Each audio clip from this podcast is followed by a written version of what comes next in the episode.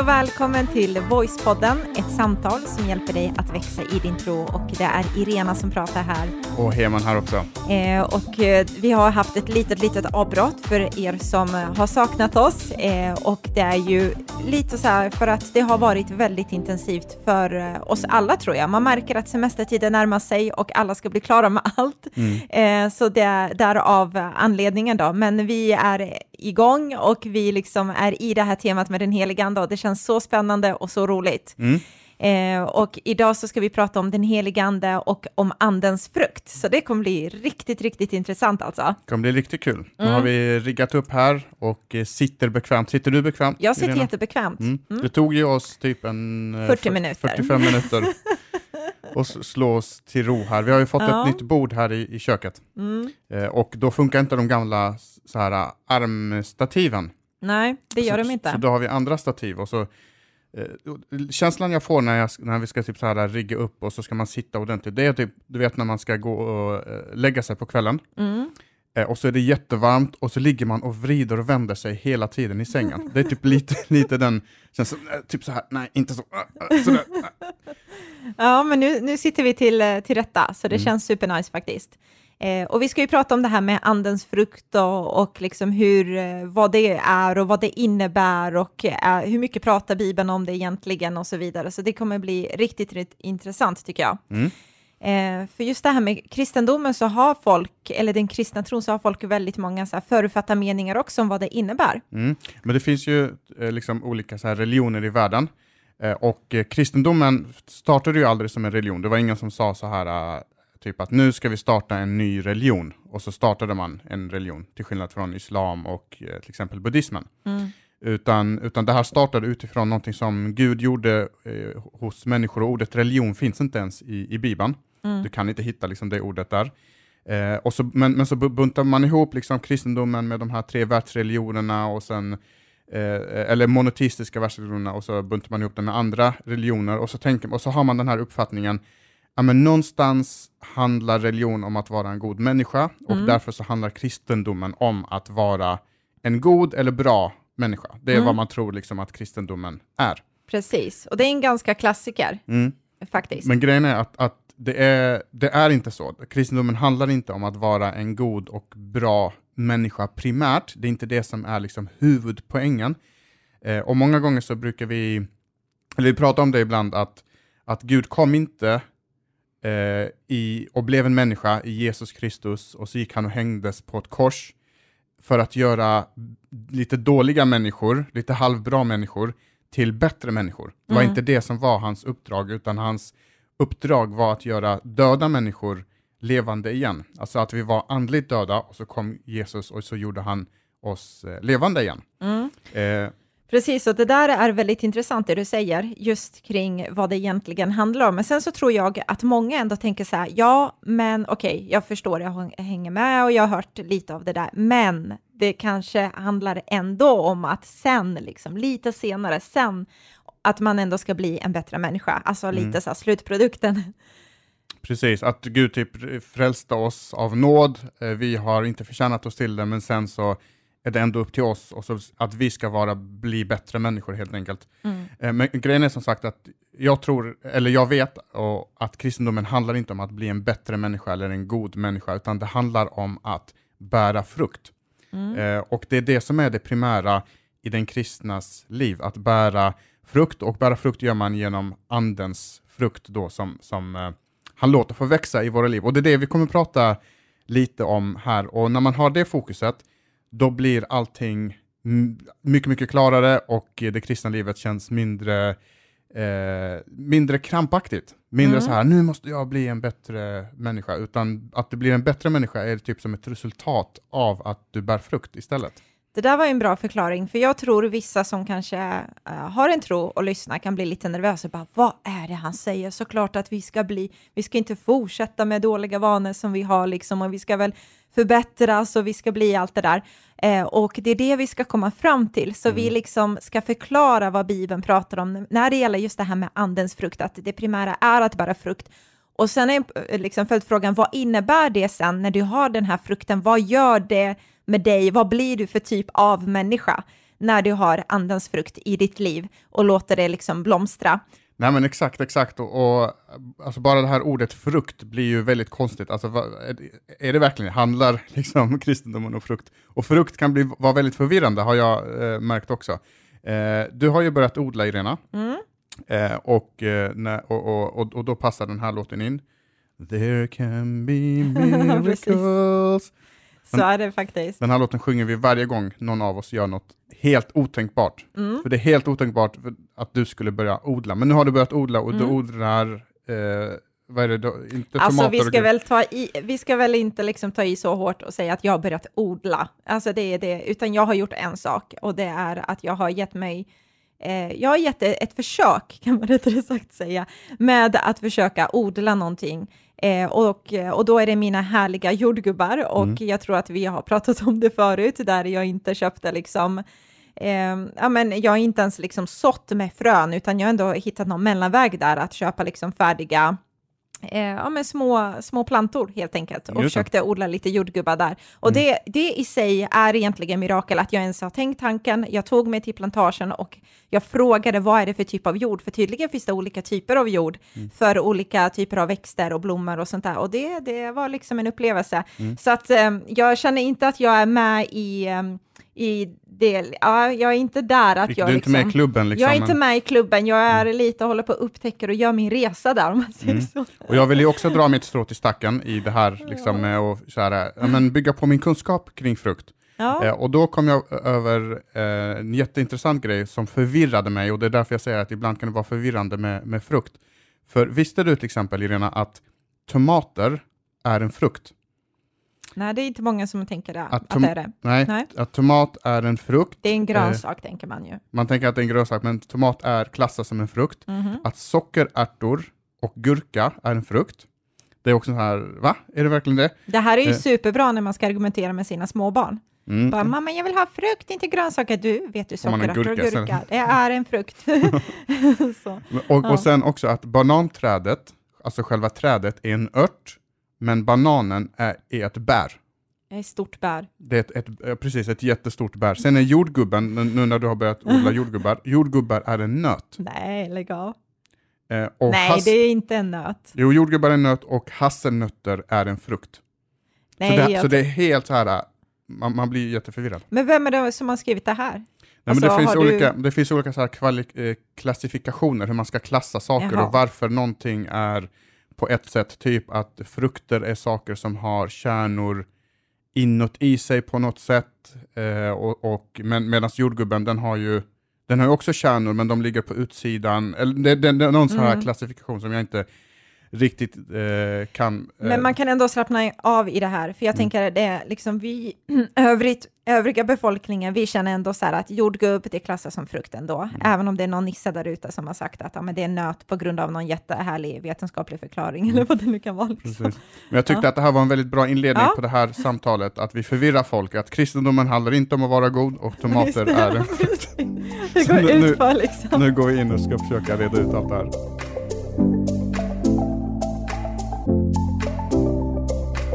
Men vi ska som sagt prata om andens frukt och eh, du kanske eller kanske inte har hört talas om det här begreppet tidigare, så det kommer vi liksom djupdyka i och prata lite kring vad det handlar om.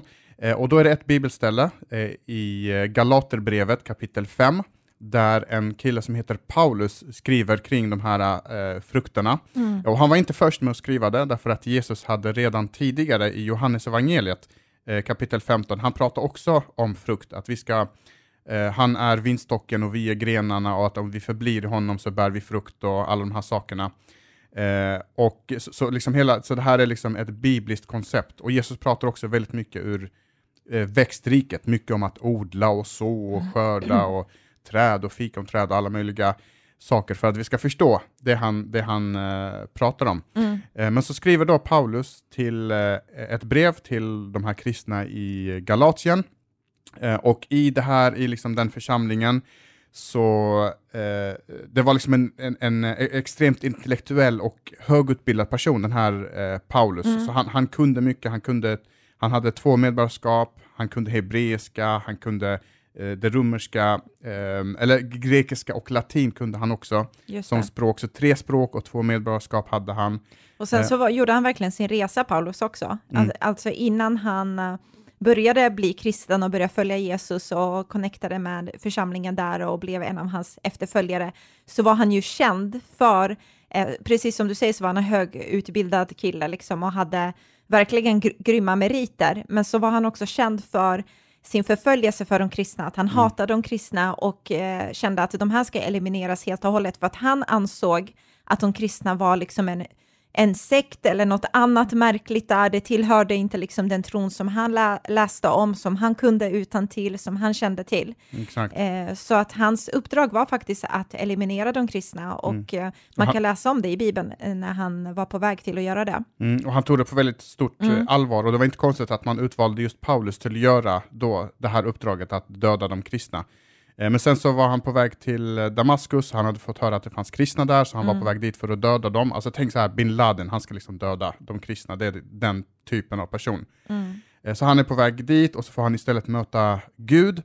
Och sen så, så får liksom den här högpresterande, högt intellektuella personen som kan flera språk för att vara på den tiden, den personen får plötsligt höra evangeliet. Och evangeliet handlar om Guds nåd. Att det handlar inte om våra prestationer, det handlar inte om vad vi kan göra för Gud, utan vad Jesus gjorde för oss när han hänger eh, på korset. Mm. Och så blir liksom Paulus en av de viktigaste missionärerna och sprider det här budskapet över hela den då kända världen. Mm.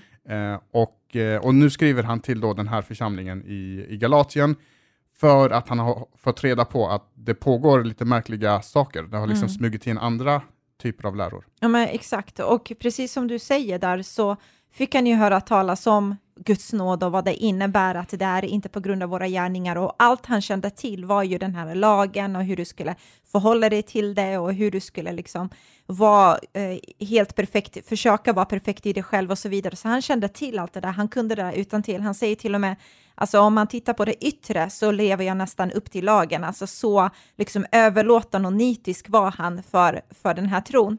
Och sen så får han tag i det här med Jesus och han förstår att det handlar om Guds nåd och Jesus möter honom och visar honom nåd och kärlek.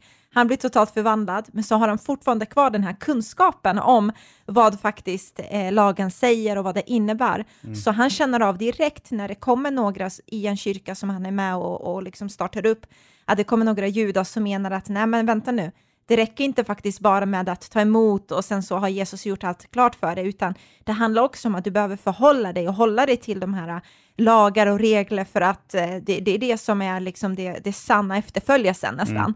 Eh, och, Och i- och han i- blir ju helt eh, bara aldrig liksom. Precis, och i Mm. princip så det de säger egentligen, du måste bli en god människa för Mm. att kunna tro på Jesus. Och, och det är det Paulus kommer och bemöter här, och de tar upp argument, typ att de vill att alla ska omskära sig, för att då är man en god människa om, om man sk- omskär sig, då är man en bra jude. Mm. Eh, men så kommer Paulus och så går han i polemik, han, liksom, han, eh, han bemöter då eh, det här och säger nej, så är det absolut inte. Och i det brevet så är han typ mer ilsken än nästan något annat brev som han skriver och han använder ganska hårda ord mot de här personerna. För att han vet att de här personerna lägger bördor på, på människor som de själva inte klarar Mm. av att hålla och han vet vad det där kommer leda till. Det där kommer leda till liksom, eh, självrättfärdighet och att Ja, man, men man ska försöka klara sig på egen hand. Precis, och han må, var så mån om det för att han visste om att det vilseleder människor från det som är det sanna som Jesus kom för. Han ville inte att människor skulle tro och ha någon mixed bag att ja, jag tar emot Jesus, sen ska jag vara duktig i mig själv och imponera på Gud och liksom visa upp hur stark jag är och överlåten på det sättet. Mm. Så han var så här, det där är inte rätt väg att gå, utan ni förstår, det är Jesus och Jesus ra- rakt igenom och han gör, och nåden förvandlar oss och förändrar oss, men det är fortfarande Guds verk i oss när vi öppnar upp våra liv för honom. Precis. Så han var så passionerad kring det och lät inte något annat liksom komma in och, och ta plats än det som är sant. Mm. Eh, så man kan läsa om allt det här i Galaterbrevet då. Exakt, så, så liksom i kapitlerna innan det här vi ska läsa Mm. nu så, så bemöter han all den här, eh, liksom, eh, de här felaktiga lärorna som, som, eh, som han kallar det. Och, eh, och, och, och, men, men så säger han, han säger så här typ att men det handlar inte om att vara en god människa, det handlar inte om att du ska omskära sig, du ska, du ska omskära dig, du ska hålla hela lagen och alla de här sakerna, utan det handlar om någonting annat som i sig kommer producera allt det där nästan per automatik. Mm. Eh, och då säger han, det det handlar om, det är att vi ska leva av anden och så ska vi låta anden få producera andens frukt i våra liv. Och då Mm. kommer han in på det här textstycket som eh, jag tänkte att du kunde läsa. Mm. Vi läser det tillsammans här. i Galaterbrevet kapitel 5 och från vers 16 till 25 ska vi läsa. Då står det så här. Jag, uppma- jag uppmanar er därför att låta anden leda er så att ni inte ger efter för de begär som finns i er mänskliga natur. Den mänskliga naturen vill sätta sig mot anden och anden mot den mänskliga naturen. Dessa står nämligen mot varandra och hindrar er att göra det ni vill. Men om anden får leda er är ni inte längre under lagen. Vad den mänskliga naturen åstadkommer är lätt att se. Sexuell omoral, orenhet, orgier, avgudadyrkan, magi, fiendskap, strider, avundsjuka, hat, intriger, splittring, falska läror, maktkamp, fylleri, vilda fester och mycket annat. Jag vill varna er än en gång, den som lever på ett sådant sätt får inte ärva Guds rike. Men andens frukt är kärlek, glädje, frid, tålamod, vänlighet, godhet, trofasthet, mildhet och självbehärskning. Lagen är inte mot sådant. De som tillhör Kristus Jesus har korsfäst sitt gamla jag med alla dess begär och onda lustar. Om vi lever i anden så ska vi också låta anden leda oss.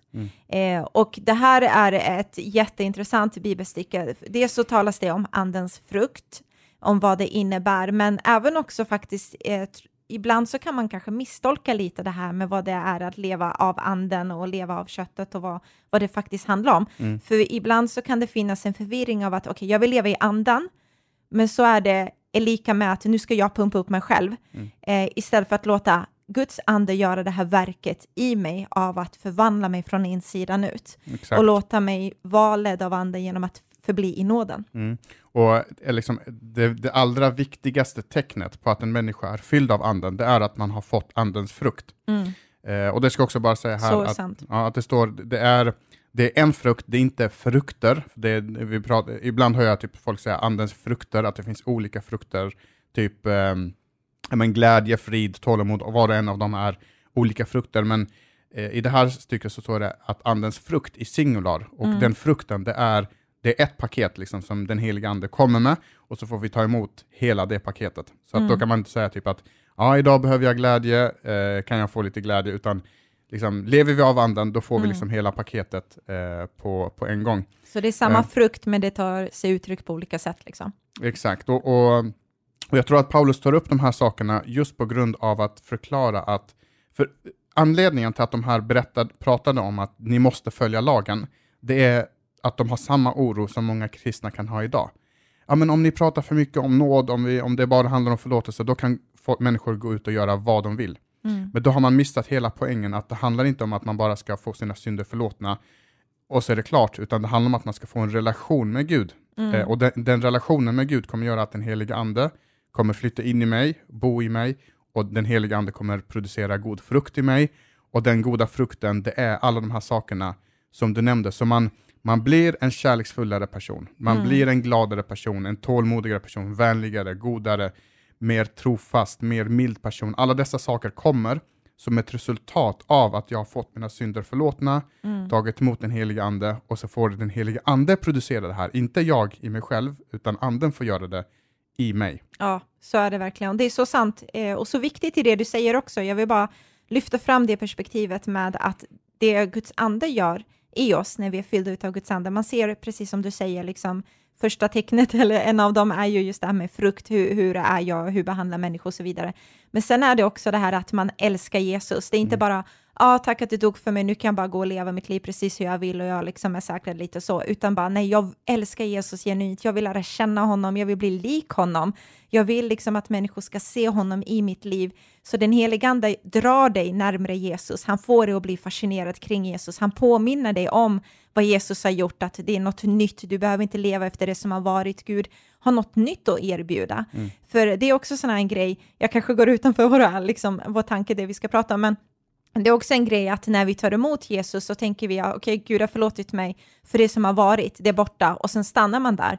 Bara, nej, men det, det, Det kommer stannar. nya saker. kommer, nej, men alltså Gud har någonting nytt för dig. Ett Mm. nytt liv, nya saker du ska uppleva, nya saker som du ska vara med om. Ett nytt liv där du kan leva tillsammans med honom. Mm. Eh, så att man inte bara tror att det upphör så aha, vad händer nu då? Mm. Och sen är det ett vakuum till evigheten, utan det är ett liv med honom som vi kan liksom leva här och nu. Ja, men exakt, och han säger ju att liksom ett, ett tecknet på att, Jesus säger tecknet på att folk ska se att ni är mina lärjungar, det är inte i hur högt ni skriker när ni ber eller Mm. att ni bygger vackra kyrkor eller någonting sånt där, utan det det handlar om det är hur ni älskar varandra. Mm, Och kärlek är en av andens eh, frukt. så är det. Eh, och, och, och, och, det är när vi får den heliga ande som vi kan producera den här kärleken genom Guds ande. Inte av Mm. oss själva, men genom Guds ande.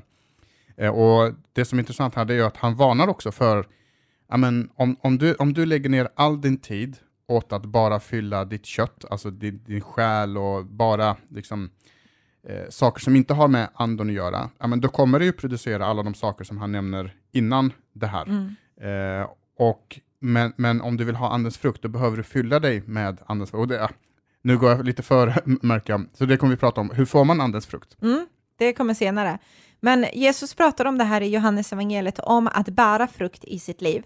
Eh, och i Johannes evangeliet kapitel 15 så finns det en ganska känd, eh, ja men det, hela det, liksom, det finns flera stycken där, där han pratar om att han, eh, vi är som vinstocken och vi bär frukt, eller vi är inympade i den här vinstocken och vi kan inte bära frukt utan honom. Och sen så skär han bort varje gren eh, i sig som inte liksom bär frukt och om han beskär de här grenarna som bär frukt så att eh, han gör det för att de ska bära ännu mer frukt.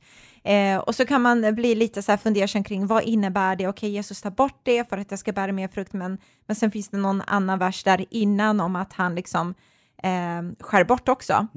Ja, precis. Att han skär bort varje gren som inte bär frukt. Och då Mm. kan man ju börja undra, är jag den grenen som, Som, inte bär frukt, som kommer han bort. Ja. kommer han Mm. skära bort mig? Är det det kristendomen handlar om? Att om jag inte bär frukt, om jag inte presterar, så skär han bort mig. Hur funkar det där? Eh, vi kommer inte hinna gå igenom just den texten i det här avsnittet, men vi har gjort ett, eh, eller jag har gjort ett eh, Mm. bibelstudie, som är, jag vet inte om den var 40 eller 50 minuter lång eller sånt där, kring de här grejerna och den ligger på Youtube. Så gå in på vår Youtube-kanal Voice, eh, på, eh, Voice TV på Youtube och eh, så finns det ett avsnitt som heter eh, Bibelstudie om andens eh, frukt. Mm. Eh, då går vi in i det där i detalj. Om det där är en bibeltext som har liksom så här, om du har funderat på vad det där verkligen handlar om. Superbra, det kan jag tipsa om. Och länken finns med också i det här avsnittet. Så det är många frukter som det skrivs om, men det är en frukt. Eh, så nio, nio frukter och alla kommer i samma paket har vi pratat om tidigare. Och jag tänker att vi kan väl kanske fokusera i alla fall på några av dessa för att eh, berätta lite om vad, hur det ser ut och vad det innebär och hur det liksom speglar sig. Eh, och vi tar eh, två stycken av dem. Mm. Eh. Och det kan ju vara intressant att prata, djupdyka i, den, Mm. i de här grejerna, för att när vi pratar om kärlek, alltså då är det inte den typen av kärlek som vi känner igen, den här kärleken, vad kan du ge för mig? Nej. Och när vi pratar om eh, mildhet, det är inte den typen av eh, vanliga mildhet som, eh, som man får genom att bara läsa en coachingbok och försöka bli lite mildare eller, eller något sånt där. Eh, så när vi läser om de här sakerna så, eh, så kommer vi märka att men, det här är något som jag inte kan producera i mig själv, utan det är något som bara Guds ande kan göra i mig. Mm, precis, och i Galaterbrevet kapitel 5 och vers 22, där skrivs det om just de här med frukterna, det är kärlek, glädje, frid, tålamod och så vidare. Nio stycken. Nio stycken olika. Men eh, vi tar eh, det första.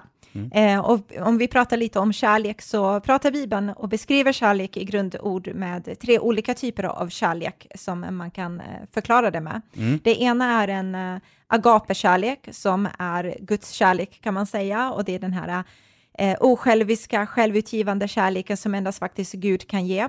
Eh, sen finns det en fileo-kärlek som det talas om i grundtexten och det är en kärlek mellan vänner emellan, en vänskaplig kärlek som vi liksom kan känna mot våra bästisar och vänner och släktingar som, som vi känner liksom familj och så vidare.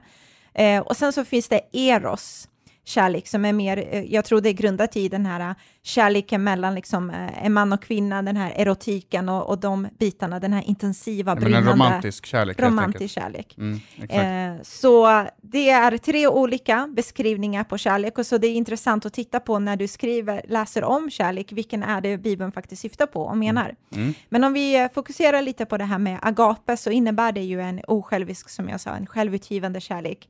Och det är den här typen där Jesus, den här typen av kärlek som Jesus verkligen visar med handling.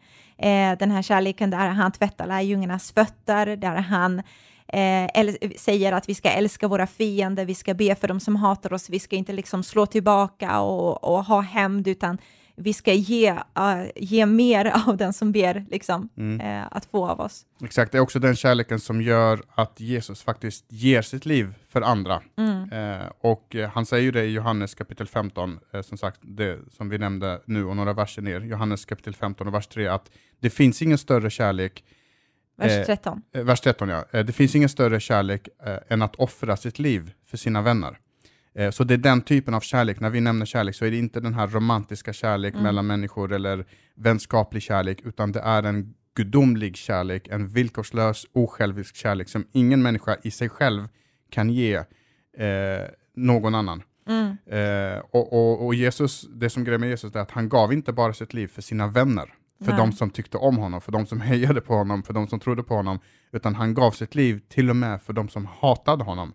Alltså mm. för hans fiender gav han eh, möjligheten att kunna bli återförenad med Gud. Liksom. Precis, och då börjar vi förstå, okej, okay, så att vara en god människa och visa kärlek, jag tror jag behöver kanske ändra min definition på vad kärlek är för att förstå vad mm. andens frukt, kärlek, är för någonting.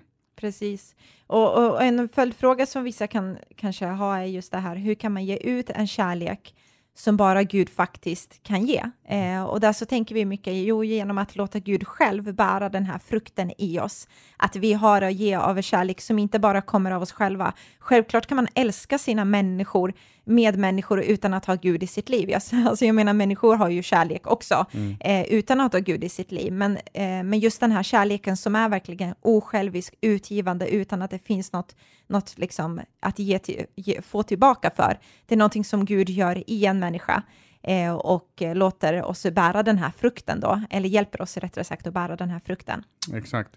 Eh, och, och, som sagt, och var och en av de här, om man skulle djupdyka i dem, så är det som sagt, eh, det, eh, om vi tar till exempel självbehärskning, mm. det är inte den vanliga typen av självbehärskning. Alltså alla skulle någon gång behöva lite mer självbehärskning än, Absolut. än, än, än, vad vi har. Hur många gånger har vi till exempel, eller jag i alla fall, om jag bara går till mig själv, hur många gånger har jag inte sagt till Gud, Gud, jag kommer aldrig mer göra om den här synden. Det här mm. är sista gången, förlåt mig för Gud för det här. Och så infinner vi oss på exakt samma plats igen och igen och igen. Eh, och liksom, hur många gånger eh, behöver, behöver inte vi självbehärskning? Och, och den självbehärskning mm. som det talas om här, det är alltså en gudomlig självbehärskning. Eh, och, och den självbehärskningen, alltså det, det, kristna livet kommer ju från när vi omvänder oss. Bibeln pratar väldigt många, många gånger om att vi ska omvända oss eh, mm. eh, och vi ska inte omvända oss 360 grader som en del säger, det har jag eh, mm. säkert nämnt någon gång i något tidigare samtal. Ja. 360 grader, då är man på väg åt samma håll som man kommer ifrån. Nej. Man behöver omvända sig 180 grader. Så att jag var, jag var på väg åt ett håll, men nu vänder jag om och så går jag åt ett, ett annat håll. Mm. Men det som är viktigt här, eh, och den självbehärskning som kommer utifrån omvändelse, det är att jag vänder, jag vänder mig inte först och främst bort ifrån någonting. Mm. Jag vänder mig inte bort ifrån alkoholen, jag vänder mig inte bort från röksuget, från eh, liksom, eh, porrmissbruket, från eh, pengabegären eller vad det nu kan vara, utan, eh, utan min omvändelse definieras utifrån vad, vem jag vänder mig till. Mm. Jag vänder mig inte ifrån allt det där, utan jag vänder mig till Jesus. Och, och, när jag vänder mig till Jesus då kommer han fylla mig med sin ande och då kommer en helt annan typ av självbehärskning. För det finns ingen styrka i att avstå någonting, men det finns en styrka i att fylla sig med någonting nytt. Så att det där har inte ens en, ett utrymme eller en plats i mitt liv längre. Mm, så bra. Eh, och det är verkligen det som det handlar om, att ständigt liksom vända blicken mot Jesus, gå mot honom, följa honom och låta honom göra det här verket i våra liv. När vi utifrån vår fria vilja väljer eh, honom och låter hans ande påverka oss, låter hans ande vägleda oss, låter hans ande faktiskt förvandla oss från insidan och ut. Exakt, och, och, och det här gäller liksom alla de här olika eh, typer av frukt som vi får av anden. Men bara för att nämna en till, bara för att liksom ännu mer förklara hur annorlunda de frukterna är än vad jag kan producera själv. Ta det här med frid. Mm. Alltså Gud kan ju fylla mig med frid och ibland så pratar folk om att Gud fyller oss med, med en frid, men det här är inte en vanlig frid, utan det är en gudomlig frid som inte är beroende på allt som sker runt omkring. Alltså att det kan storma runt omkring, jag kan ha obetalda fakturor som jag kämpar med, mm. jag kan vara mitt inne i en relation som håller på att brista, jag kan eh, vara på väg att bli uppsagt från jobbet och alla de här sakerna kan ske runt omkring mig, men jag upplever ändå en frid från Gud som gör att jag kan ta mig igenom den här situationen bättre än vad jag hade kunnat göra mm. eh, på egen hand. Men Bibeln eh. pratar ju om det där, om att Jesus vill ge oss en frid som övergår vårt förstånd. Mm. Alltså vi kan inte begripa, bara just nu så borde jag bara få panik, just nu borde jag få ha det bara helt kaos i allt vad jag får möta och vad jag känner just nu, men det finns en frid som är av Gud, så trots att du möter liksom det här svåra och tuffa och du vet att det här är verkligen jobbigt och känslorna är där närvarande så finns det en frid som övergår liksom allt det där som är större än det du ser och möter och upplever. Eh, och det är en frid som kommer av Gud. Mm. Och det är därför också, tror jag, att vissa kan se kanske på ditt liv och bara jag vet om vad du går igenom just nu och jag fattar inte att du inte freakar ut just nu, att du fortfarande ens tror på Gud, att du liksom klarar dig igenom den här situationen. Då är det kanske det som Gud faktiskt gör, att han ger dig en frid, den här andens frukt i ditt liv, som hjälper dig att ta dig igenom det här. Exakt. Hjälper dig i hur du reagerar i en situation där du kanske förut kunde vara liksom hetsig och bara blossa upp rejält och liksom det skulle bli kaotiskt och, och strid och, och bråk. Men idag så har du frid på ett mm. annat sätt liksom. Och det betyder i sig att man inte är en matta och bara liksom accepterar allt, men ändå att man kan hantera situationer på ett helt annat sätt. Exakt, eller typ bara en sista då, mm. det här glädje. Mm. Eh, alltså, och, och, och då är det här en glädje inte som kommer från att ja, men nu har jag vunnit på Bingolotto och mm. därför så är jag glad. Tillfällig glädje liksom. Exakt, eller nu är det varmt och soligt ute, därför så blir jag glad. Mm. Utan det här är en glädje som kommer som sagt mitt i att jag har ingenting att vara glad över, men jag vet att mitt namn är skrivet i Livets bok, jag vet att Jesus har dött för min skull, jag vet alla de här sakerna, och, och jag har en glädje som inte är beroende av omständigheter. Så det är mm. det som är andens frukt, det är en frukt som Gud producerar inom oss, som inte är beroende och begränsat av det som sker runt omkring oss. Så är det, alltså det är så sant, mm. och något vi behöver alla påminna oss om. Men jag tror att det finns en fråga som eh, man kanske tänker på när man hör oss prata kring det här och det är, okej, okay, men hur gör man då för att få den här andens frukt i sitt liv? Vad är det jag behöver göra eller bara är det magiskt? Händer det bara? Eller liksom, vad, vad ska man göra? Kan ni liksom konkretisera det och, och praktiskt hjälpa mig i hur jag ska gå tillväga? Och Jesus ger oss en, eh, ett svar på det där. Eh, och vi kan läsa om det eh, lite kort i Johannes evangeliet i kapitel 15 och vers 4 eh, då säger Jesus så här. Bli kvar i mig, så blir jag kvar i er. En gren kan inte bära frukt av sig själv om den inte sitter kvar på vinstocken. På samma sätt kan inte heller ni bära frukt om ni inte är kvar i mig. Jag är vinstocken och ni är grenarna. Om någon är kvar i mig och jag i honom bära mycket frukt, men utan mig kan ni inget göra. Eh, och här så talas det om att förbli i Gud, förbli i hans nåd, mm. förbli i den bekännelsen att det Jesus har gjort för dig en gång för alla gäller för all framtid. Förbli i att du är Guds barn, du har fått en Guds ande som är stämpel på att du tillhör honom. Förbli i att han som har påbörjat ett verk i dig kommer också vara den som slutför. Förbli i att stå fast i förlåtelsen förbli i att när fördömelsen kommer så reser du dig upp och vet att Gud, jag har fritt tillträde till dig för att du har sagt att det finns ingen längre fördömelse för den som är i Kristus Jesus.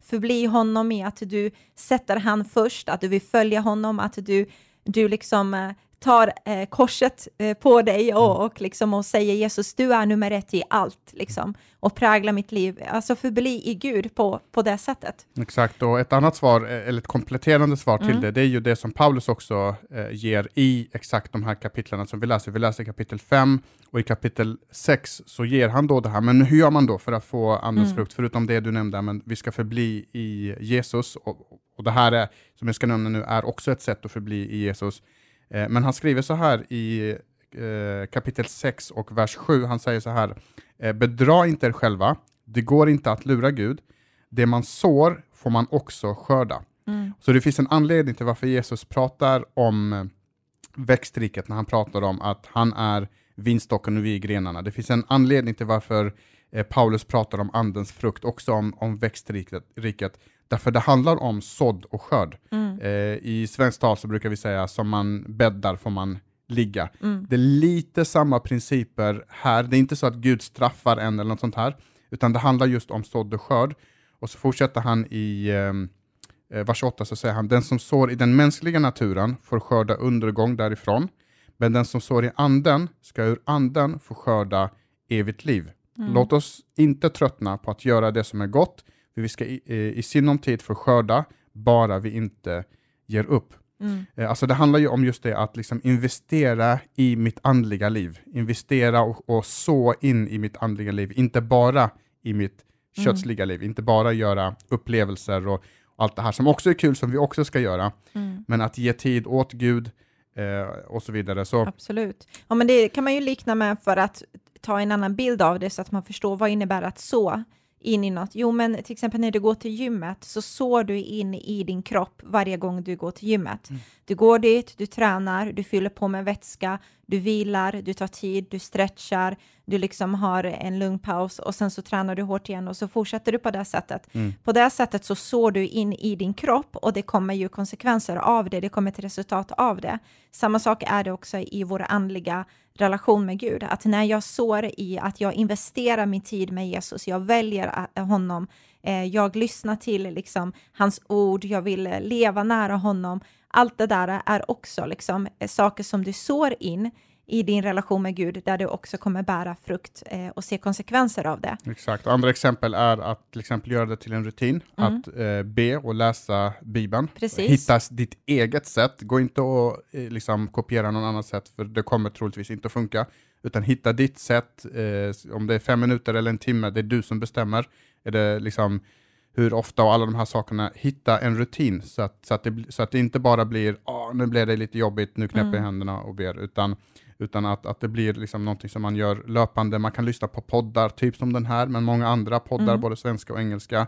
Lyssna på lovsång, ta promenader och fyll det med de här budskapen som kommer. Bli en Eh, aktiv ur del i en kyrka, tänker ja, jag också. precis. Gemenskap, Alltså, hur viktigt ja, som helst. Absolut, var med och engagera dig i den kyrkan där du känner det här är mitt andliga hem, här får jag saker, här lär jag mig, jag vill vara med och bidra också. Träffa andra kristna, Mm. eh, där du kan eh, prata och dela livet med och känna liksom att du gör inte det här själv, utan du har andra med dig på resan. Exakt, Eh, och alla de sakerna är i, tillsammans att så i andens Mm. åker. Och när vi gör det och inte tröttnar, som det står, då kommer vi att få skörda andens frukt och vi kommer få skörda liksom allt det som vi, eh, som vi längtar efter istället för att sitta och läsa böcker och försöka i oss själva kämpa och anstränga oss för att bli eh, bättre och bättre människor så ska man se att sen kommer det där växa av sig själv. Lite som dina jordgubbar. Du, Mm, nu växer det, åh, det Ja, måste jag du säga. har planterat, ja, Jag har planterat, det har vattnats, solen har kommit där eh, och, eh, och nu så ser jag hur det kommer, blommorna har kommit och nu så ser jag hur faktiskt jordgubbarna växer fram, vilket är helt fantastiskt. Och det enda jag gjorde var att jag skapade förutsättningar i att jag la de här plantorna i god jord. Eh, och samma sak är det med oss, med våra liv också, att vi låter våra hjärtan eh, få landa i, liksom, i det som är Jesus. Jag eh, hoppas att det här var ett avsnitt som faktiskt eh, gav dig lite mer så här, yes, oh wow, jag vill att Gud ska eh, forma mig, jag vill att han ska forma min karaktär, jag vill att jag ska bli mer och mer lik Jesus så att jag ser andens frukt i mitt liv. Gud älskar dig så otroligt mycket och jag brukar alltid säga så här att Gud älskar dig precis som du är, men han älskar dig för mycket för att låta dig vara där du är, utan han vill ta dig framåt. Jag har hört någon säga det och eh, har gjort det till mitt eget. Men, eh, men det är sant, han älskar dig fantastiskt mycket och eh, jag hoppas att det här avsnittet var givande eh, och vi kommer fortsätta eh, och ha ett till avsnitt kring det här temat Mm. faktiskt. Eller två egentligen. Två vi kommer, till och med, Vi kommer kolla. göra typ eh, ett så här halvt avsnitt. Kommande avsnitt kommer vara ett lite kortare avsnitt, men med en jätteintressant fråga som Mm. ibland kommer upp eh, och som vi har fått faktiskt. Eh, och eh, då är det en person som undrar, liksom, kan, måste, måste man vara kristen för att vara god? Kan icke-kristna vara goda eller måste man vara kristen för att bli god? Jättebra Eh, fråga. Det är en jättebra fråga. Sen kommer vi ta bara så här ett avsnitt kring bara den frågan och den här kommer bara inom några dagar så att du Mm. kommer inte behöva vänta så länge till. Men vi säger tack och hej för den här gången. Ha en jättebra vecka. Dela med dig av de här avsnitten Ja. och prenumerera i eh, din poddapp eller följ eller vad det nu kallas i lite, på lite olika ställen. Gör det så blir det super. Yes, var välsignad. Ha det så gott. jättebra. Hej då.